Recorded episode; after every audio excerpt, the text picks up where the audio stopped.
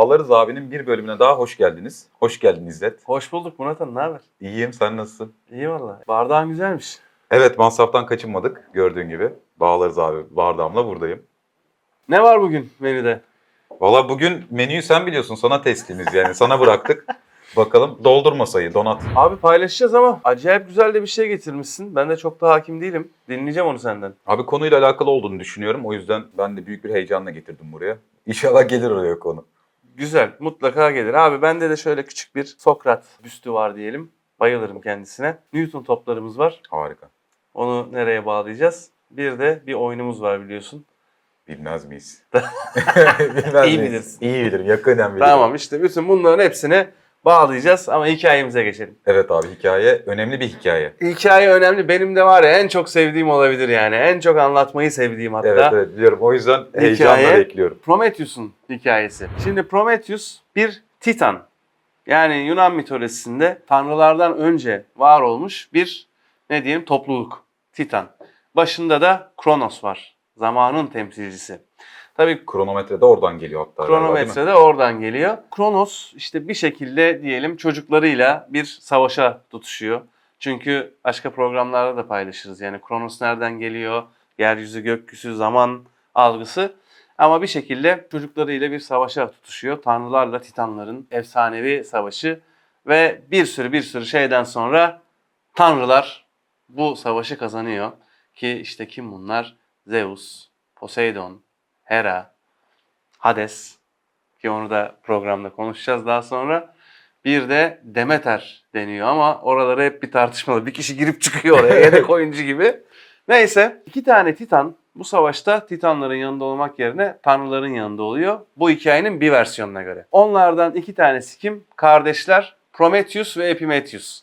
Ki zaten Pandora'nın kutusunda birazcık isimleri geçmişti. Ve Zeus bu Titanları ödüllendirmek için diyor ki canlılığı tekrar inşa edeceğiz. Ve canlılığı tekrar inşa etmek için size bir sürü özellik vereceğim. Bunları canlılara dağıtın diyor. Bu arada Prometheus öngörü demek. Epimetheus da çok düşünmeden hızlıca karar veren demek. Epimetheus alıyor bütün özellikleri dağıtıyor. Kimine gaga veriyor, kimine kanat veriyor, kimine post veriyor, kimine koklama, kimine görme. Böyle har vurup harman savunuyor. Hiç düşünmeden ani kararlarla insana hiçbir özellik kalmıyor. Prometheus diyor ki insan gibi yüce bir varlığın özelliksiz olması yakışmaz edilemez. diyor. Kabul edilemez, yakışmaz diyor. Gözyaşından hemen toprağa akıtıyor ve tanrıların suretinde tanrıları görebilecek şekilde insanı oluşturuyor. Peki diyor özelliği ne olacak? Zeus'un herkesten sakladığı Olimpos dağında tuttuğu bilgelik ateşini ondan çalıyor ve insanlığa hediye ediyor. Ve diyor ki insanı bütün canlılardan ayıran en büyük özelliği bilgeliğidir diyor. Hadi bakalım. Murat Han. Abi Ne diyorsun bu hikayeye? e, ya aslında diyecek bir şeylerim vardı. Sen bir bir gir de. sen bir gir de. Beni Yani de benim, zorlama. benim diyeceklerim var burada abi. Yani çünkü şey dedin orayı sana ayrıca soracağım yani. Öngörü dedin değil mi Prometheus? Öngörü. Evet. Ve hani e, insanlara dağıtıyor, hediyeler veriyor ya da yaratıklara hani herkese bir şey. Epimetheus veriyor gerçi Epimetheus ama Prometheus da ön- öngörü dedin. Şimdi öngörülü kişi, bilgeliği insanlara veren kişi neden ateşi çalıyor? Orası hep aklımı kurcalamıştır benim. Yani madem bu kadar öngörü, madem bilgelik o çalınması gereken bir şey mi? Hikayede o böyle benim merak ettiğim konulardan Şöyle biri. çünkü Zeus herkesten saklıyor. Zeus aslında insanları çok çok sevmiyor. Hı. Ve Prometheus'un da ana amacı tanrısallaştırdığınız kişilerin sandığınız kadar aslında yetkin olmadığını onlara göstermek. Ve Zeus da bu zaaflarının ortaya çıkmasından korktuğu için bilgelik ateşini kendine saklıyor, insanlara vermiyor. Oldu mu cevap? Ya oldu tabii oldu yani bu bir bakış açısı aynen ama hep dediğim gibi yani o öngörüyü temsil eden Prometheus'un bir şeyi çalmış olması yani onu düşünüyorum. Neden mesela gidip Zeus'la konuşsaydı ya böyle böyle bir şey var. Tamam Abi adam öngörülü işte vermeyeceğini biliyor. o yüzden çalıyor. o yüzden diyor ki bu bana vermez. ben ne nasıl alabilirim? Çalarak alabilirim. Anladım. Onu oradan çalıyor. Tabii burada yani çalmayı da dilimizdeki halinden hani bir suçmuş gibi değil ama bunlar hep sembolik şeyler. Hı. Aslında bilgelik çalınan bir şey değil, ilham olunan bir şey. O da belki hikayede hani çalma diye geçiyor. Belki de ilham olması için ateşi veriyor. Oraları tam bilmiyoruz. Eyvallah. Peki, öngörü ve bilgelik. Bende çok birleşiyor. Yani bilgelik nedir desen gerçekten kendine uygun şekilde kendi davranışlarının sonuçlarını gözlemlemek ve o konuda öngörülü olmak derim. Sen ne dersin? Abi çok güzel. Ben de gelmeden öngörüye biraz baktım. Öngörü kelimesi ne demek diye. Açtığım zaman öngörülü olmak. Bir işin sonunu düşünmek diyor biraz aslında. Sen bu işin sonunu düşünmedin mi? Evet Murat yani önden görmeye çalışıyorsun işin sonunu ve hatta tedbirli olmak geçiyor. Tedbir de Arapça dubur kelimesinden geliyor. Yani gene aslında bir şeyin sonu yani sen te- tedbir alırken de aslında bir şeyin sonunu düşünerek tedbir Hmm, alıyorsun. güzel. Orada kafamı kurcalayan hep şöyle bir şey oluyor. Yani görmekle alakalı, ön görmekle alakalı. Gördüğümü zannettiğim şey her zaman tam doğru olmuyor ya. O yüzden bazen de öngörülü olmaya çalışırken belki öngörüsüz aslında davranıyor olabiliyorum. Yani bunu da örneği için sana Hı. bağlarız abi bardağını getirdim. Güzel. Bağlarız abi bardağını. Ben şöyle tuttuğum zaman ben görüyorum kulbun sağda olduğunu. Sen nerede görüyorsun? Olur mu abi solda? Solda diyorsun. Ben de diyorum ki hayır sağda. Sen de diyorsun ki solda. Hatta sen beyaz bir bardak görüyorsun. Ben Evet. Yani o Logoyu da çok görüyorum. doğru. Ben bakıyorum beyaz sen diyorsun şey yani dolayısıyla görmekle alakalı, öngörü kelimesiyle alakalı. Ya bu arada tabii ki de anlıyorum yani öngörülü olmaktan bahsettiğimizde evet ne anlamda kullandığımıza bağlı ama galiba öngörü için bir de benim aklıma gelen basiret diye bir kelime var. Yani basar kökünden geliyor. Gene görmek ama kalp gözüyle görmek. Yani kalp gözüyle görmek de ne demek? Bizim gündelik hayatta bazen rastlarız işte basiretin bağlandı deriz mesela. Yani sen böyle olmadık yere bir şey yaparsın. Hay Allah basiretim bağlandı. Bu bende şunu çağrıştırıyor. Demek ki zaten çok böyle görerek bilerek yaptığım bir şey değil basiret. Ama böyle basiretin bağlandığı zaman ama böyle hatalı bir şeyler yapıyorum. O yüzden öngörü denildiğinde genelde bende böyle biraz daha basiret kavramıyla paralel bir güzel. e, şey yani var. evet kalp gözüyle görmek. Oraya gelene kadar diyelim. Oraya gelene kadar da akıl gözüyle görmek Evet. diyelim. Neden biliyor musun? Çünkü işte burada Newton toplarının burada yeri var. Her davranışımın ama her davranışımın her seçimimin de diyebiliriz. Çünkü her davranış bir seçim. Bir sonucu olacak. Benim bunu belki de hayatım boyunca unutmadan aklımda tutmam lazım. Niye? Bu davranışım, bu da sonucu. Şimdi ben davranışımın muhtemel sonuçlarını en azından düşünebilirsem sürpriz ihtimalini azaltmış olurum. O yüzden hiç düşünmemekten iyidir. Kesinlikle. Ben de En azından ihtimal. Hatta davranışımın ne kadar şiddetliyse sonuçları da o kadar şiddetli olacak. O yüzden böyle e, kendim için daha önemli bulduğum davranışlarda daha çok düşünmeliyim. Buna bakmaya ihtiyaç var. Benim için öngörü o. Tabii ki her zaman yüzde yüzüyle sebep sonuç ilişkisini kuramayabiliriz. Bunun yanında şu olabilir, bu olabilir, belki de şöyle küçük bir ihtimalde bu olabilir dersem belki de o davranışı o küçük ihtimalden bile yapmamayı seçeceğim. Bizim insan olarak zaten diğer canlılardan bizi ayıran en büyük özelliğimiz muhtemel sonuçlarını tahmin edebilmemiz. Değil mi? Kedi vuruyor böyle şeye bardağa veya oradan içmeye çalışıyor, düşürüyor, onu tahmin edemiyor. Ama insan Prometheus'un dediği gibi onu ayıran özelliği, bilgeliği yani farklı senaryoları da tahmin edebilmesi. Kesinlikle. Orada bilgelikle de bağlantılı olarak şöyle düşünüyorum. Yani sen öngörülü olabilirsin ama işte insanlığa verilen en büyük özelliklerden biri bilgelik dedin ya. Belki de o bilgeliğin bilgelik yapan şey o öngörülü olduğunda bazen de öngörüsüz olabileceğini ya da hata yapabileceğini belki de tamamen gerçeği göremeyeceğini arka tarafta da biliyor olmak belki bilgelik katıyordur insana. Güzel söyledin. Başka ihtimaller de var. Şimdi orada da buradaki kulemiz geliyor. Şimdi ben bir tercihte bulunuyorum. Tamam mı? İşte şunu ne yapayım? Şu, şuradan itiyorum. Bir alıver onu. Hocam. Hangisini alayım? İki tane ittirdim. mi Hadi bunu aldım. Hadi onu aldın. Tamam. Bunu buraya koyuyorum. Bu benim tahminimdi ve tahminim gerçekleşti. Oh dedim istediğim gibi oldu. Ama bazen de hayat geliyor. Hiç beklemiyordun değil mi? Hiç beklemiyordum öyle bir şey. Hayat geliyor, bunu vuruyor. Hiç tahmin edemeyeceğim üzerine. Öngörümün de senin dediğin gibi öngörüsüz kaldığı üzere. Ama burada da bilgeliğim var. Çünkü bu durumun bundan sonra nereye gideceğini öngörebilirim. Yeter ki bu yetkinliğimi unutmayayım. Çok güzel.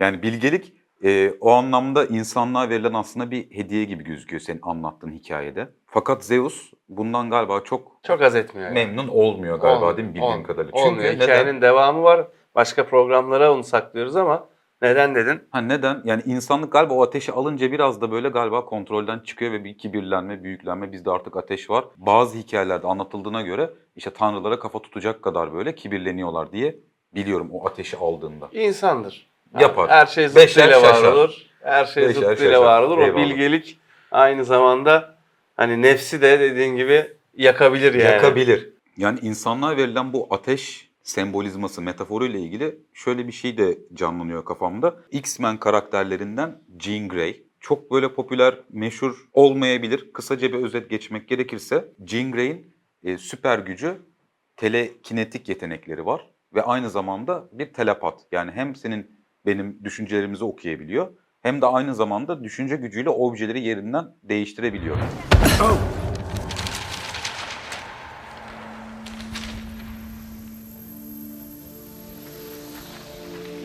ve o X-Men evrenindeki en güçlü kahramanlardan bir tanesi. Bir gün bir zorlu bir mücadeleye giriyor diyeyim çok detaya girmeden.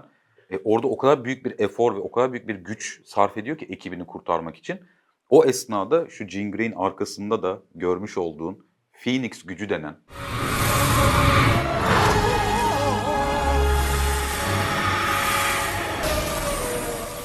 Bu Anka. hikayedeki anka kuşu olan Phoenix gücü bu hikaye özelinde bütün canlıları ve yaşamı birbirine bağlayan ortak güç aslında. Onun vücut bulmuş hali. Ve bu Jean Grey'in o büyük kudretini gördüğü zaman benim bunu deneyimlemem lazım diyor. Benim de bir vücutlanmam lazım.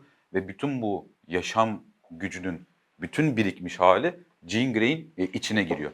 Ve burada Jean Grey'e tabii muazzam güçler veriyor. Yani aynen o ateşin insanlığa gitmesi gibi bilgelik ateşinin insanlığa verildiğinde ama hikayenin bir kısmında ne oluyor? Jean Grey bu ateşi kullanamıyor. Ve bu ateş dolayısıyla hatta Dark Phoenix hani siyah Phoenix, koyu Phoenix derler kötülük yapmaya başlıyor. Stay away from me!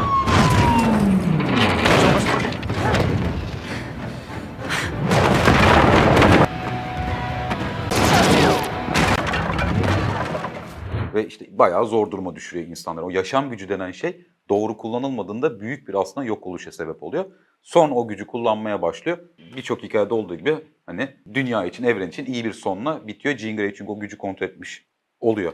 Bu ama şey gibi aslında yani bazen kömür de öyledir yani tam yanmadığı zaman duman çıkartır, etraf islenir.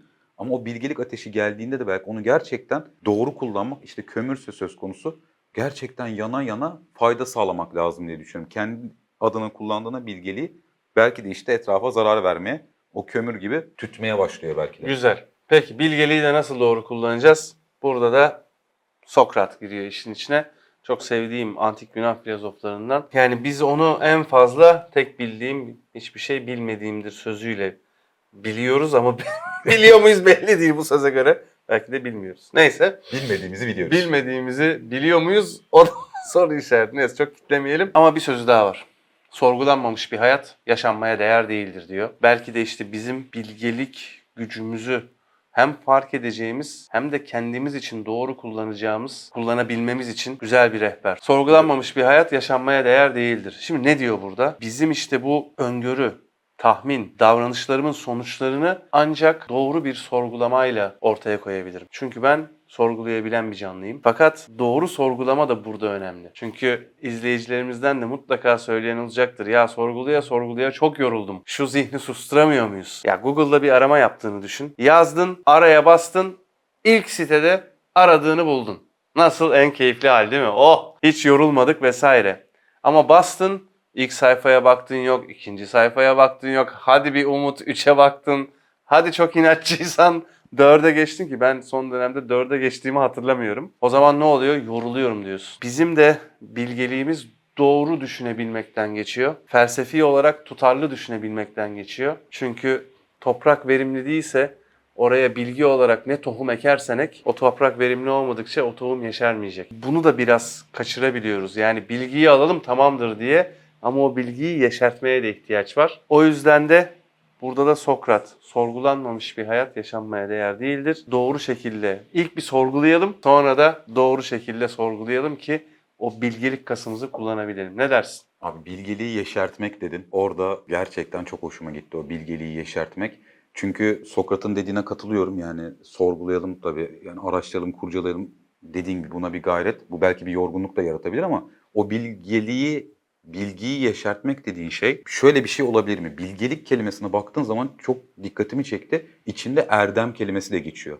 Yani evet derin ve geniş bir bilgi sahibi olmak ama aynı zamanda erdemli olmak. Erdem ne diye baktım yani erdem nedir? Hani kullanırız günlük hayatımızda ama erdem biraz yiğitlik içeriyor. Biraz güzel huylu olmaktan bahsediyor. Yani davranışa yansımış bir hali de var. Galiba insan o bilgileri işte hal ederek deriz ya deneyimleyerek de galiba yeşertiyor. Onu aklıma getirdi anlattıklarım. İki jenerasyon sonra zaten öğrencisi Platon, onun öğrencisi Aristo da erdemlerin altını çiziyor. Ben de katılıyorum. Benim için de erdem senin mevcut değerlerinin harekete geçebilme hali aynı şekilde. Yani değerlerin var, aile, sevgi, saygı, dürüstlük, adalet vesaire. Onları diyorsun ki çok önemli benim için. Ama harekete geç geçtiğinde de erdemli bir kişi oluyorsun. İşte o harekete geçirebilmenin de başlangıcı doğru bir sorgulamadan geçiyor. Yanlış sorgulamada çünkü Phoenix'ken işte Dark Phoenix'e dönebiliyorsun. Nefsini kabartabiliyorsun. Ben iyiyim, onlar kötü diyebiliyorsun. Bunlar çok böyle sağlıksız sorgulamalar sonucu çıkan şeyler. Sonra diyorsun ki ah basiretim bağlandı o hataları yaptık. Ah o sözü söylemeseydim, ah o hareketi yapmasaydım, ah keşke davranışımı öngörebilseydim dememek için burada bilgilik kasımızı kullanalım. İzzet ağzına sağlık çok teşekkür ederim. Gene çok güzel bağlamalarla dolu bir yolculuk oldu. Son Kesinlikle. olarak ne demek istersin? Son olarak madem maglarımız da geldi bağlarız, Bağlarız abi. abi.